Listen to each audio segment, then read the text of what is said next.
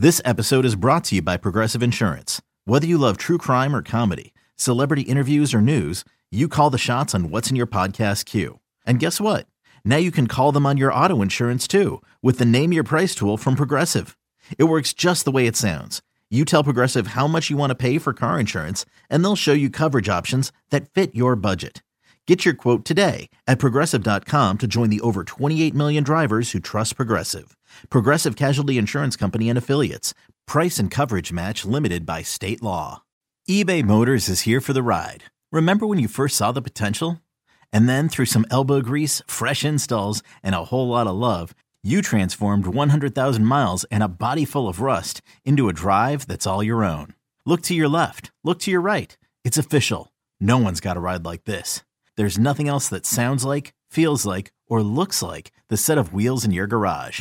With over 122 million parts, you can make sure your number one ride or die stays running smoothly. So there's no limit to how far you can take it. Brake kits, turbochargers, engines, exhaust kits, roof racks, LED headlights, bumpers, whatever your baby needs, eBay Motors has it. And with eBay Guaranteed Fit, it's guaranteed to fit your ride the first time, every time, or your money back. Plus, at these prices, well, you're burning rubber, not cash. Keep your ride or die alive at ebaymotors.com. Eligible items only. Exclusions apply. Support for this podcast comes from Frito Lay and the 2023 Snack Bracket Championship. The Frito Lay Snacker Challenge is underway, and fans are voting on their favorite snacks to crown champion. We're talking about prime time matchups between the best 64 snacks in the land. Will Ruffles Ridges reign supreme? Can Doritos defend their dynasty? Or will Smart Food use their smarts for a surprise upset? Only you can decide. Get in on all the action for a chance to win up to $1,000 or a year's worth of snacks. Let your snacks be heard. Just go to fritolaysnacket.sbnation.com to vote and enter for a chance to win. No purchase necessary. Sweepstakes ends April 3rd, 2023. Void where prohibited. Year's worth of snacks awarded in the form of 52 coupons, each good for one bag of chips. See official rules at fritolaysnacket.sbnation.com. Napa Know How. Keeping it simple is usually a good thing. And when it comes to rewards programs, keeping it simple is always a good thing. That's why we made the Napa Rewards program effortless. All you need is your phone number to start saving on the parts and tools you need. Then we automatically give you $5 off your next purchase for every 100 you spend. So start saving today with Napa Rewards. Quality parts, helpful people. That's Napa Know How. Napa Know How. Blog Talk Radio.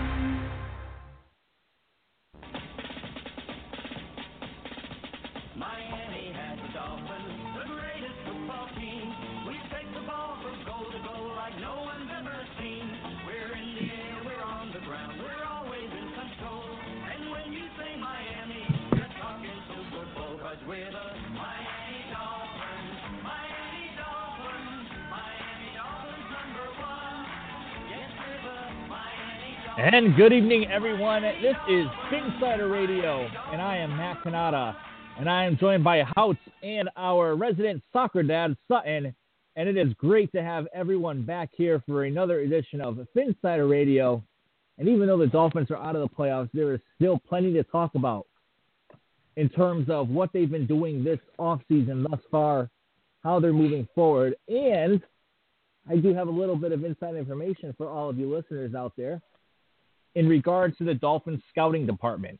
It's a small nugget, but it's an important nugget, and I'm not going to get into that until a little later in the show. So I'm going to make you listen for a little bit. I'm sorry, but that's what we do on radio, right, guys? Teaser. That's right. Suspense, like it. baby.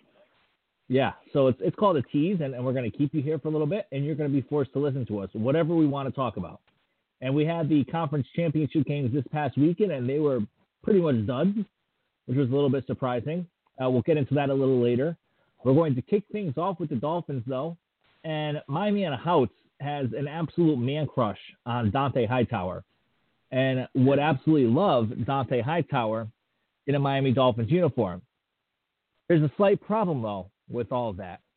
Jamie Collins, who was traded to the Cleveland Browns for a third round pick in the middle of the season, just signed a brand spanking new contract yesterday. And it is a four year contract. It is worth fifty million dollars. That is right, five zero. Fifty million, four years.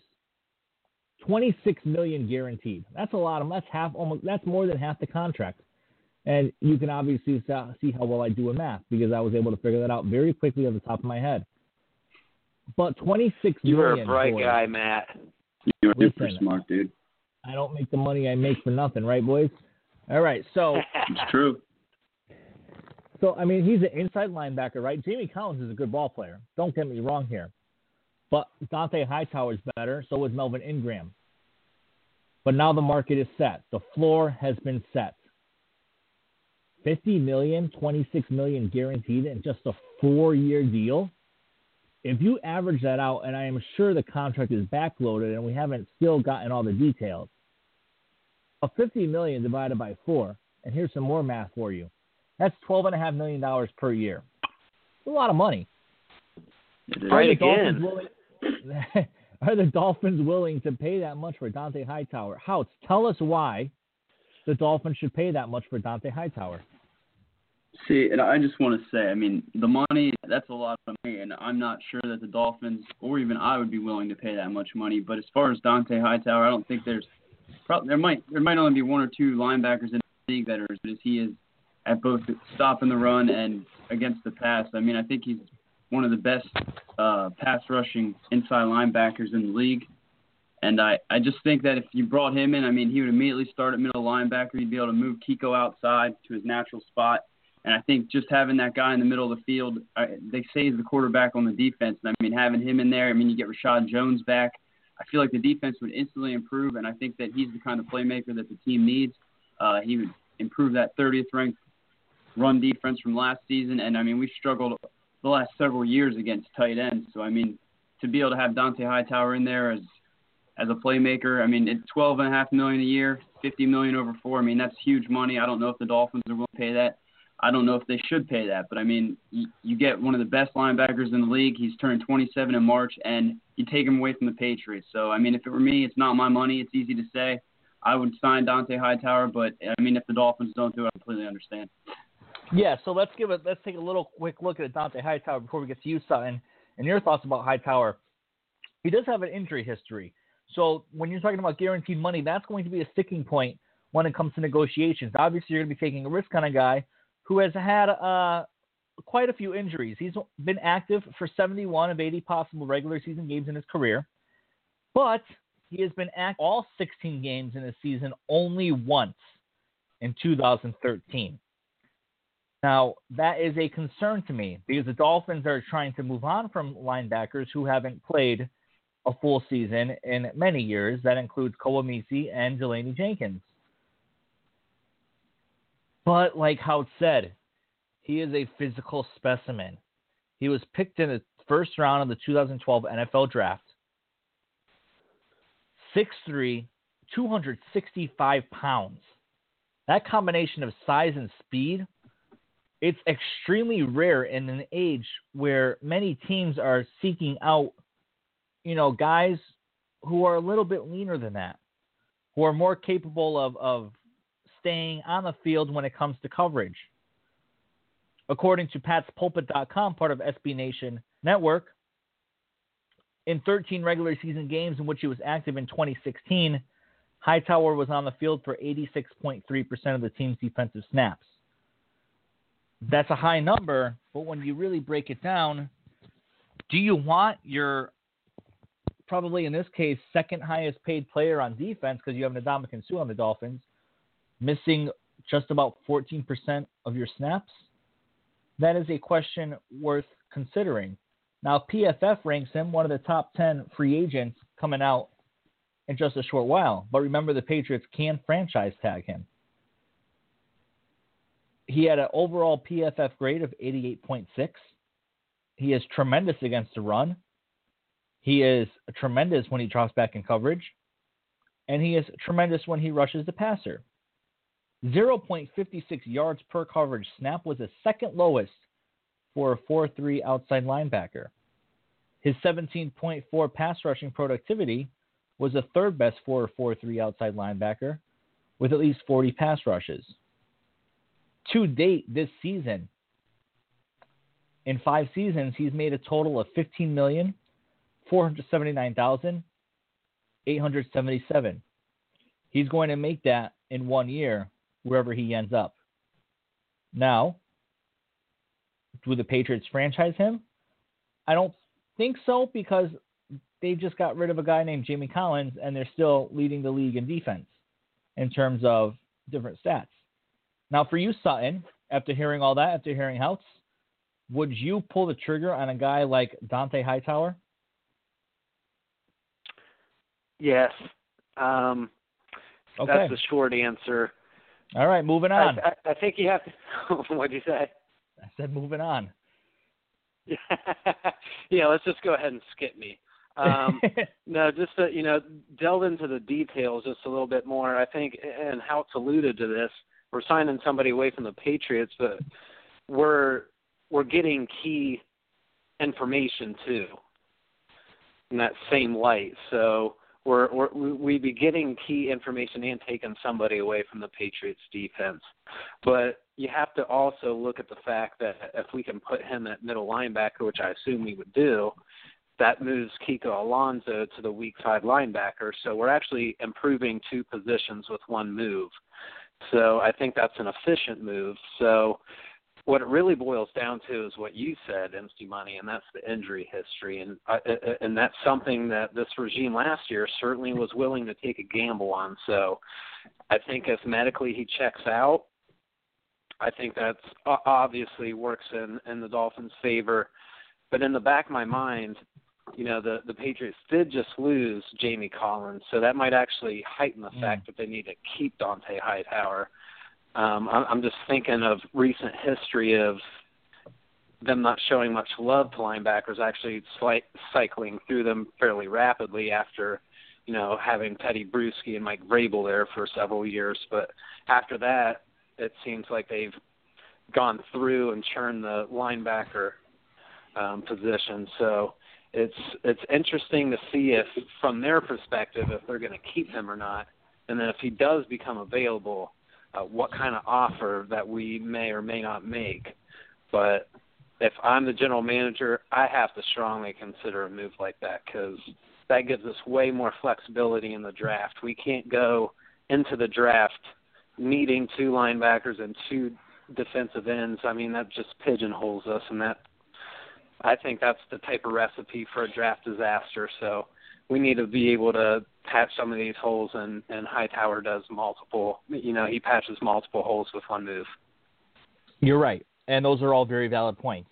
And the Dolphins will need to make that decision and figure out what they're going to do with that. Now, there's another guy on the market named Melvin Ingram, and there's a lot of debate about him, mainly because when people look at Melvin Ingram, he was a three-four backer in San Diego. Remember, though, he came to South Carolina as an inside linebacker when he went to college. And in South Carolina, he played in various positions across the front seven. So he's a very versatile player. When he was coming into the NFL back at the scouting combine, he was labeled by NFL.com as one of the most athletically gifted prospects in that year's class.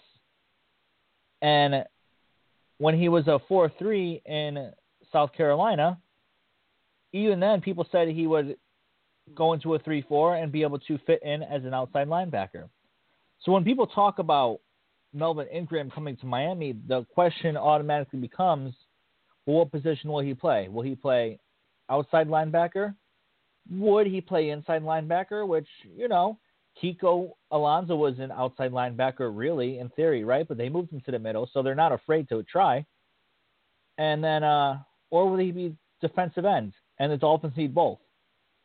His weaknesses for Melvin Ingram, uh, you know, he he's not he's six one, he's two hundred sixty four pounds. So when you start talking about playing inside linebacker, well, Dont'a Hightower is very similar to that.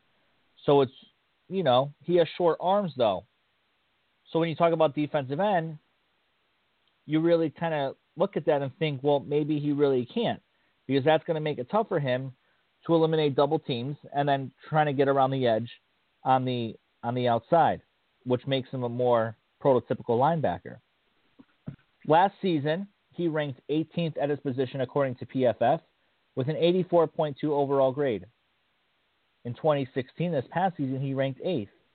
Remember, he was playing in a 3 4 system, though. In that 3 4 system, he has a pass rushing productivity score of 10.7, and his 39 total pressures ranks 5th. His ability to defend the run is very well, and his ability to drop in coverage is very good as well.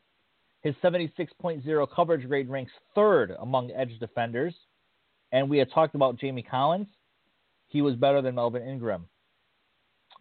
Melvin Ingram is a young player in his prime, but just like Dont'a Hightower, he has injury concerns.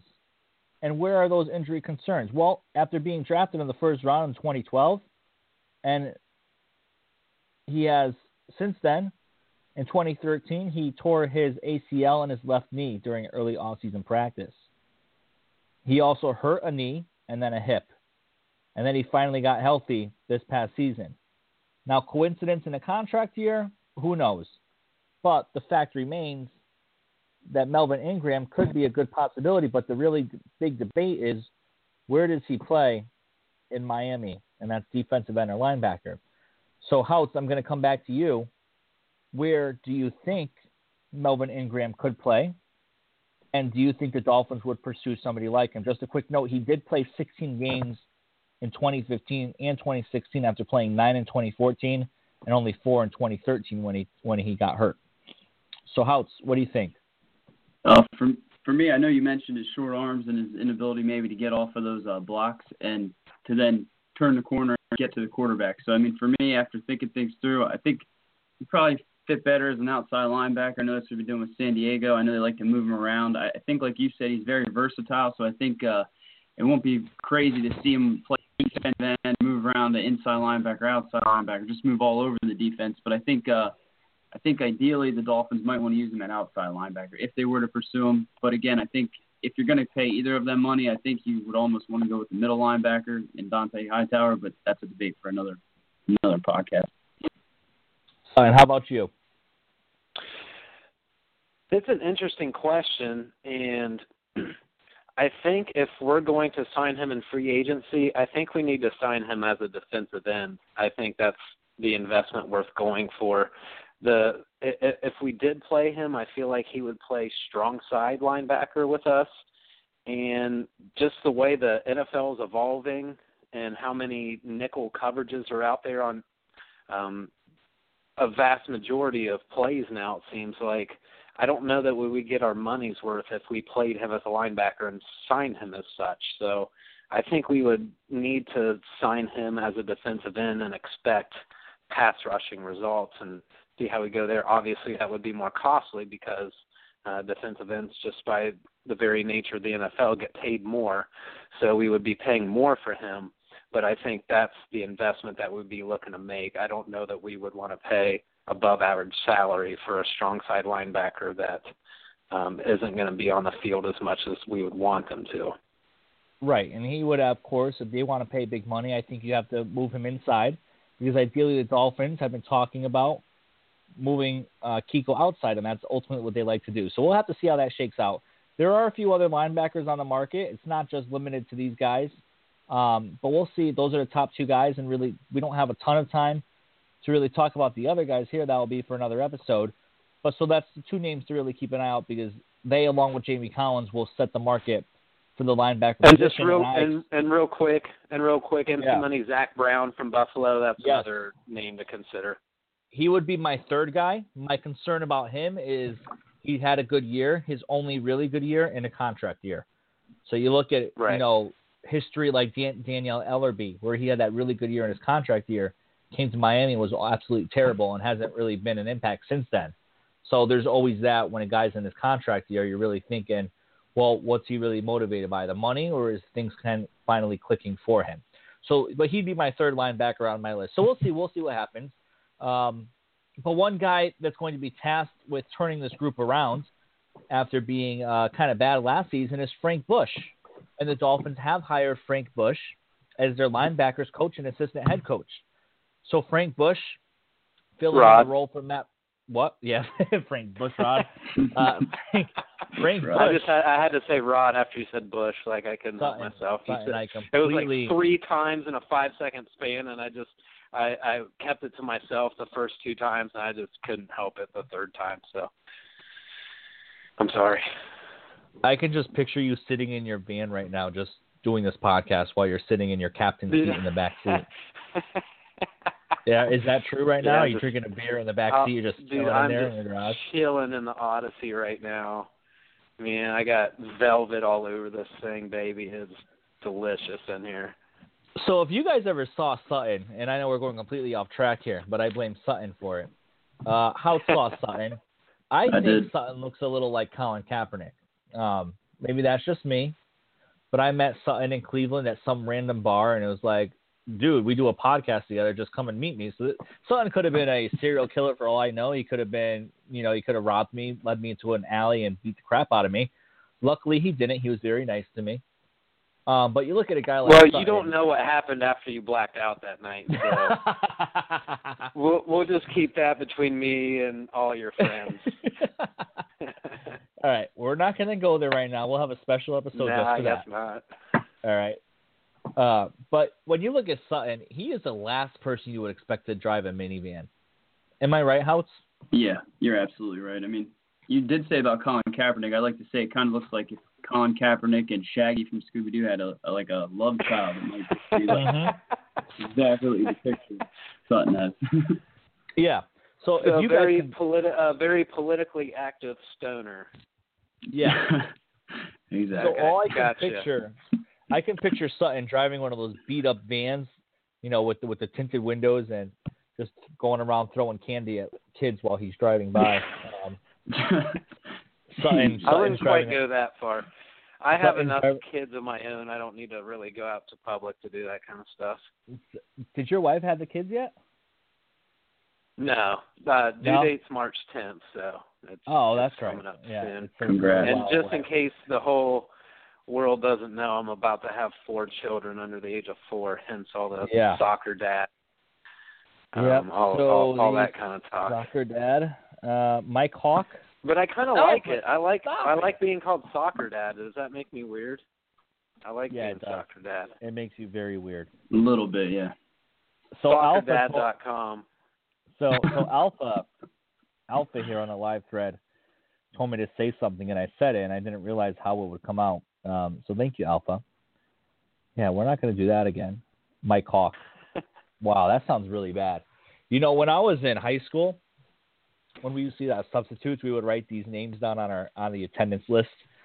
And one time it was a substitute that we knew we could take advantage of, and we wrote tons of hilarious names. And uh, Ben Dover, you get it, Ben Dover, Timber. Uh, I forget what else we wrote, but it was really. Did you do Mike inappropriate. Cock? yes, we did that. We did that as well. Uh, and he didn't realize it. He he read I Did think you do Seymour Butts? No, he didn't do Seymour. Butts. I never heard of that one before, Seymour but we did like four of them, and he didn't get it until like the last one when the entire class just started dying laughing, and of course I got in trouble because you know I always had to be the class clown in high school. Uh, but yeah, that's just a story. Thanks, Alpha. All right, uh, so Frank Bush. Can we get back on original subject that we started about eight minutes ago? Rod. Frank Bush was hired to replace Matt Burke after he was promoted as defensive coordinator. All right, children, we got to calm down here. He spent the last four Okay, seasons yeah. as linebackers coach for the uh, Rams, St. Louis slash Los Angeles, and has been an NFL assistant since the Oilers named him to the same position in 1992. He also spent time as a Texans defensive coordinator during a career that's also featured stops with the Broncos, Cardinals, and Titans. Like I said, Bush has been named an assistant head coach, and Darren Rizzi has been promoted to associate head coach. The difference: associate is a step under head coach, assistant's more of a step back. Under associate, the associate is more involved in the major details of the organization, where the assistant coach will handle the kind of uh, minuscule and minute details of the day-to-day operations. Chris Cooper has been promoted from offensive quality control coach to assistant offensive line coach. So, congrats to him. Now, just a some context with Frank Bush. let's just look at 2013 to 2016 with the St. Louis slash Los Angeles Rams. In 2013, he had linebackers Alec Ogletree, James Laurinaitis, Trumaine Johnson, uh, Jo-Lonn Dunbar, Will Witherspoon, guys like that. And I'm gonna I'm gonna roll off some stats, guys, and it's very interesting. Alec Ogletree, James Laurinaitis, both of the team with tackles. Ogletree 95, Laurinaitis 85. Trumaine Johnson also in the linebacker position slash cornerback uh, cornerback position at times. He had 58 uh, fourth on the team. Not a ton of sacks for Laurinaitis and Ogletree. Ogletree had uh, one and a half, and Laurinaitis had three and a half. But the fact is, they both led the team in tackles. Let's go to 2014. Again, Ogletree and Laurinaitis leading the team with tackles. Ogletree with 84, Laurinaitis with 81. Again, not a ton of sacks. Ogletree with none, Laurinaitis with three and a half. The next linebacker, EJ Gaines, played a little bit of combo there, but really the main linebacker there, Trumaine Johnson and Jo-Lonn Dunbar, ranked about 10th or 12th on the team. Let's move to 2015. Mike Mark Barron, who played a little bit of linebacker as well, and James Laurinaitis, Trumaine Johnson, they all led the team in tackles. Barron was 76, Laurinaitis was 61, Trumaine was 58. One sack for Barron, one sack for Laurinaitis, no sacks for uh, Trumaine. 2016, this past year, again, Alec Ogletree and Mark Barron leading the way with tackles. 98 tackles for Ogletree, Barron for 90, one sack for Barron. So for me, it's looking at the most recent history of a team. This tells me, and I know the Rams ran a 3 4 front, but this tells me that the linebackers for the Dolphins may not be too involved in blitzing, but more so staying back and containing the run and dropping back in coverage more often than not.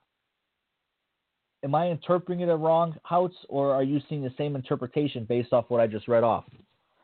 I think based on what you said, I'm getting the same feeling. I mean, it sounds like he's developed some decent players, and it sounds like, like you said, they're not doing much blitzing. They're staying back in their their areas and just containing and keeping everything in front of them. And I think, uh, as far as the current linebacking group, I think that's definitely something that um, the Dolphins should do next season. But I mean, we all hope that they upgrade the linebacking corps. But but I do agree. I think that maybe they're taking a little bit uh, away from those guys and letting them just stick to the basics and kind of try not to do too much and, and not too little.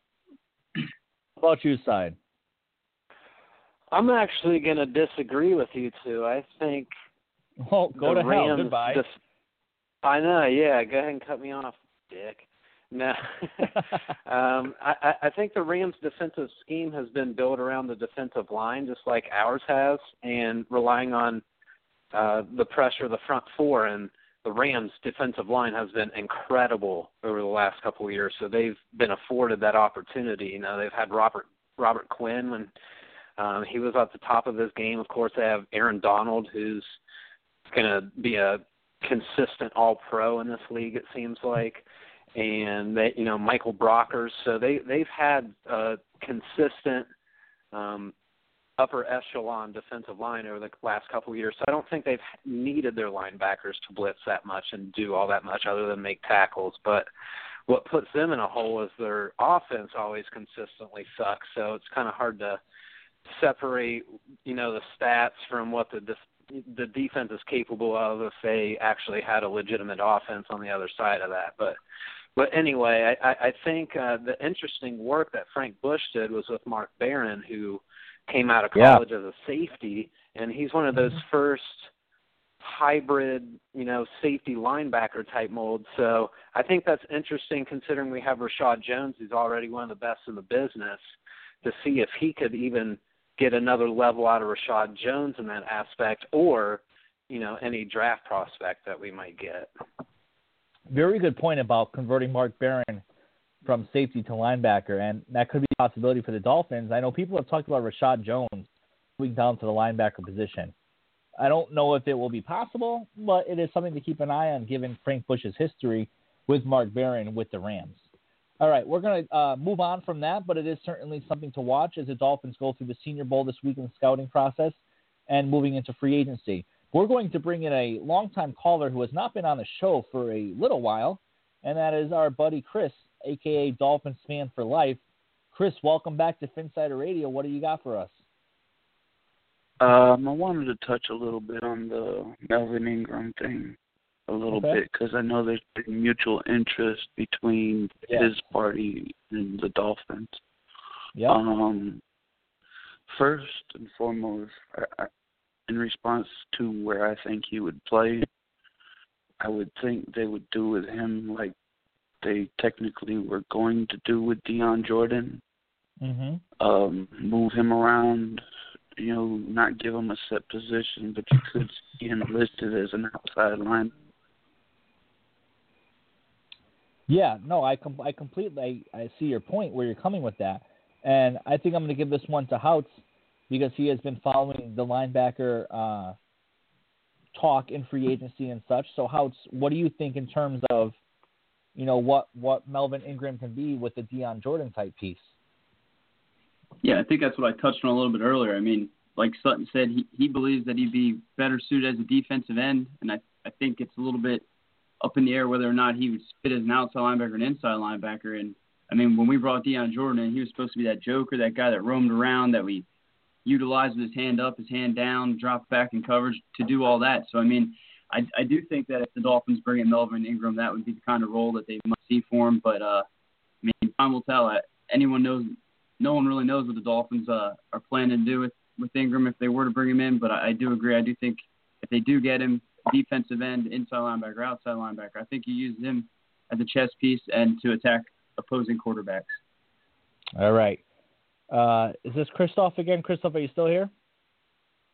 Yeah, um, I apparently got cut off. I think my phone Okay. dropped the call.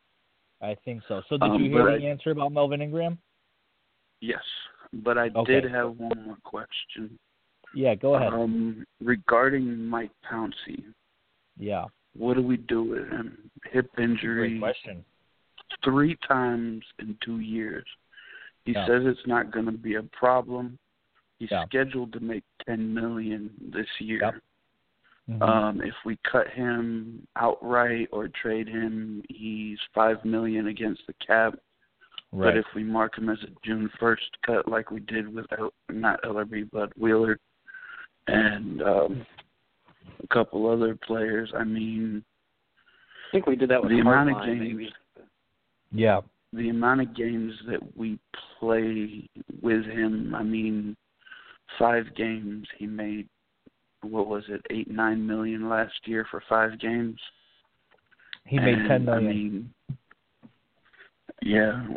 What do we do with him? And um, why are so many people so down on bringing Jermon Bushrod back? If we get rid of Thompson, we need to bring Bushrod back. All right. Yeah, Well, and I get all- to keep my sense of humor alive too if Bushrod Yeah. sticks around. I mean, I, I know we we've been lucky enough to hire Bush, um, but there's still no Rod there. I mean, we need the Rod there.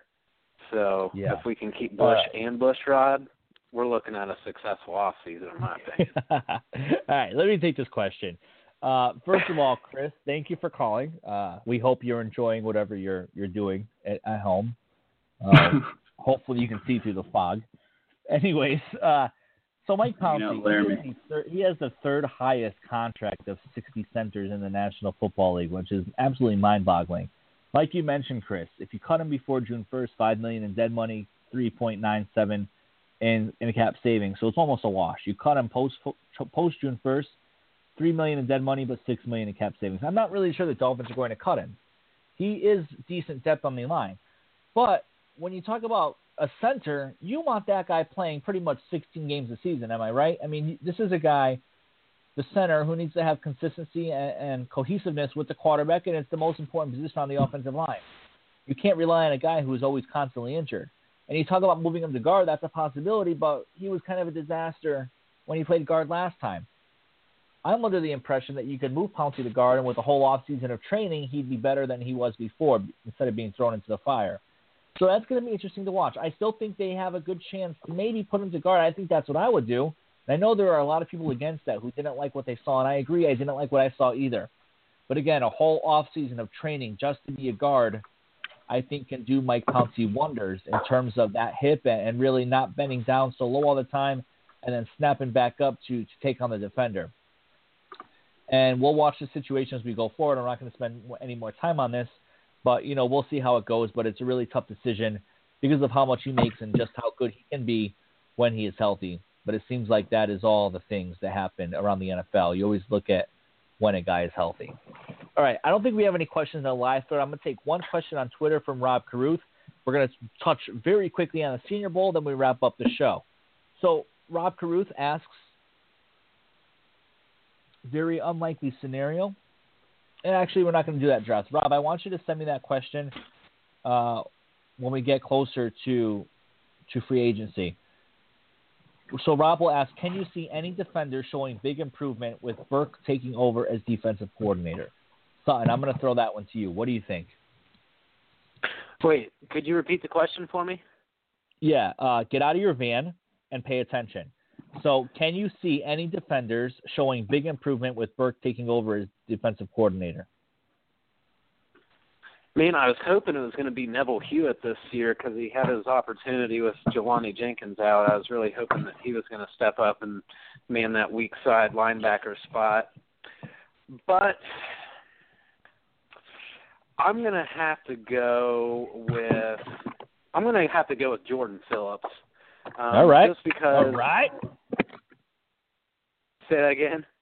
No, I said all right.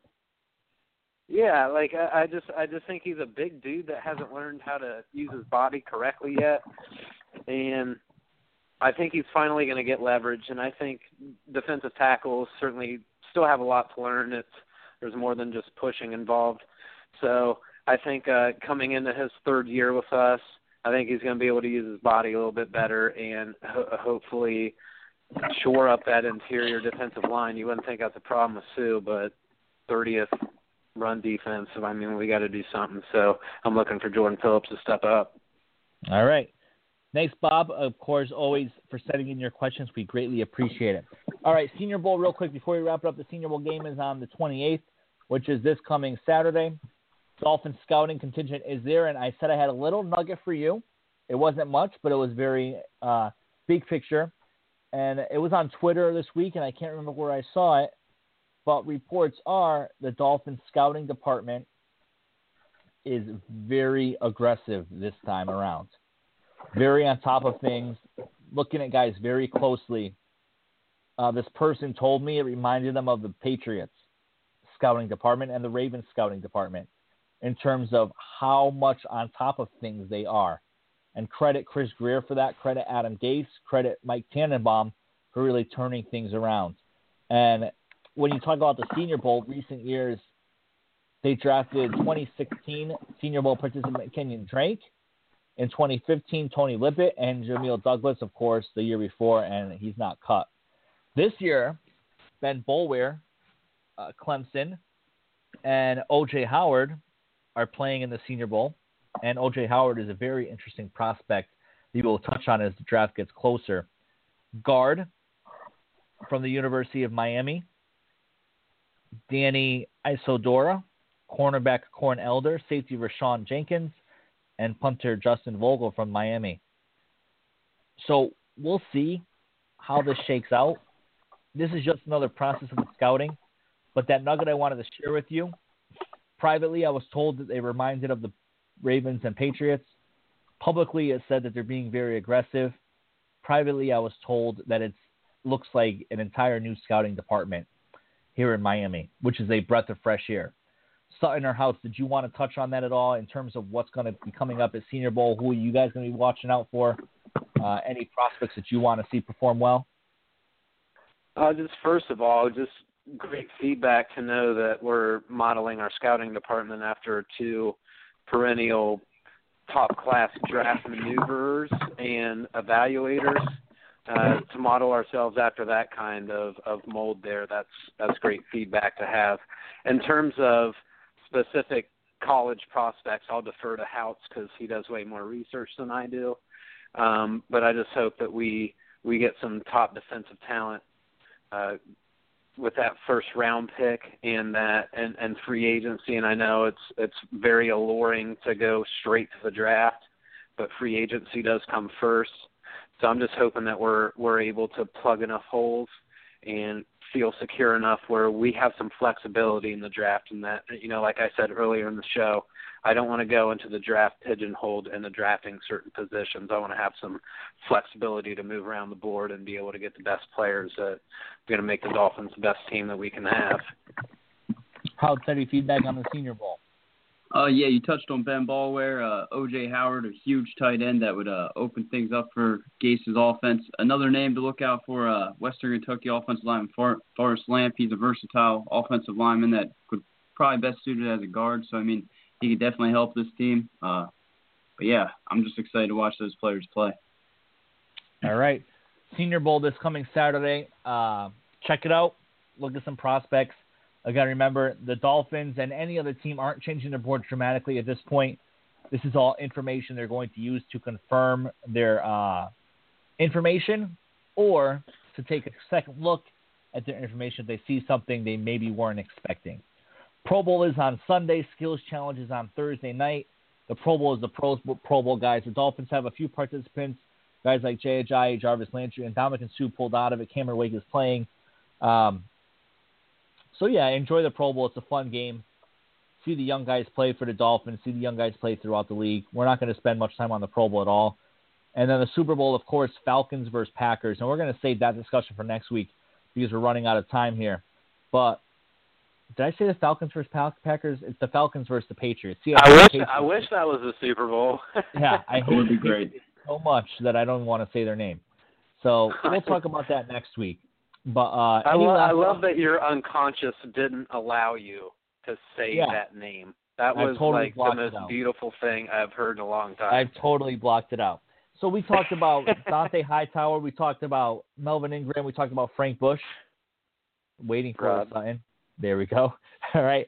We talked about the Senior Bowl a little bit. We touched on that. We talked about the scouting department, how it's being completely like, a new breath of fresh air.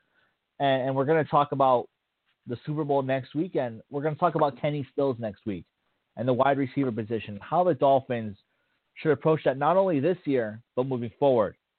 And again, I do have some inside information for you on the wide receiver position and how the Dolphins want to structure that as we move ahead. But to find that out, you're going to have to listen in next week on Phinsider Radio, Tuesday at 9:30 p.m. Eastern Standard Time. But for now, I am Matt Canada. I was joined by Houts and Sutton here on Phinsider Radio. We hope you enjoy the show, enjoy the Pro Bowl, enjoy the Senior Bowl, and we'll see you next week.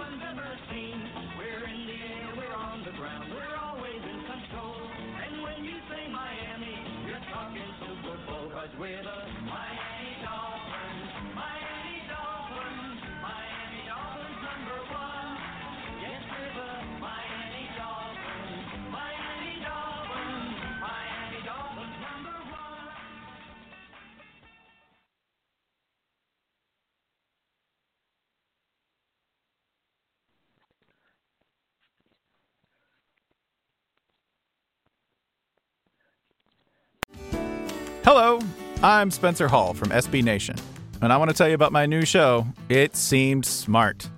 It Seems Smart is a show about people doing things that, for some reason or another, seem smart at the time. Those things might include doing a little cocaine and driving a bike up a mountain. Or, I don't know, maybe racing 100 miles per hour across the country in the middle of the night with no one's permission.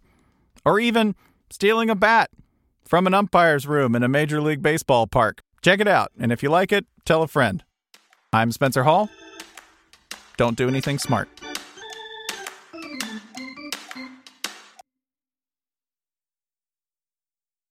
Today's episode is brought to you by Cars.com. With over 2 million vehicles and 50,000 more added every day, Cars.com will match you with the perfect car for you, your budget, your life, your style. And if you're ready to say goodbye to your current car, Cars.com will get you an instant offer to cash it in. Just start by entering your license plate and get matched with a local dealer who will write you the check. So whether you're looking to buy or sell, just go to Cars.com. It's magical. Hello, I'm Nilay Patel, the editor in chief of The Verge and host of Decoder, a business podcast where I interview CEOs about big ideas, the problems that come from those ideas, and how they make decisions. It is also surprisingly about org charts. It comes up a lot. We're launching a new limited series that we're calling the Centennial Series, where I talk to CEOs of companies that are over 100 years old, like Xerox, Barnes & Noble, and more. There's no 100 year old company that's without its struggles, and it's been fascinating to talk to these CEOs about which parts of these companies' history are important and which parts they can let go. A little spoiler for you if a company is over 100 years old, there's a lot of drama to talk about. It's been a good time. You can listen to the Centennial series right in the Decoder feed. New episodes of Decoder are out on Tuesday, and the Centennial series is out on Thursdays. Check it out. We think you're really going to like it. You can get it wherever you get your podcasts.